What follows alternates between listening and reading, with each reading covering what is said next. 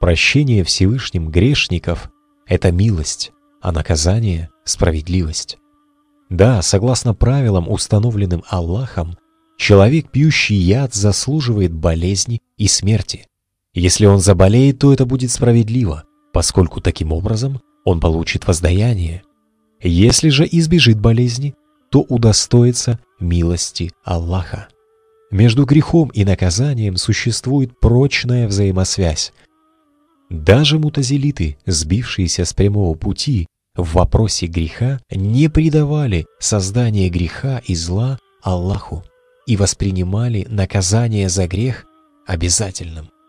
То, что зло требует наказания, не противоречит милости Всевышнего, потому что оно идет вразрез с законами мироустройства.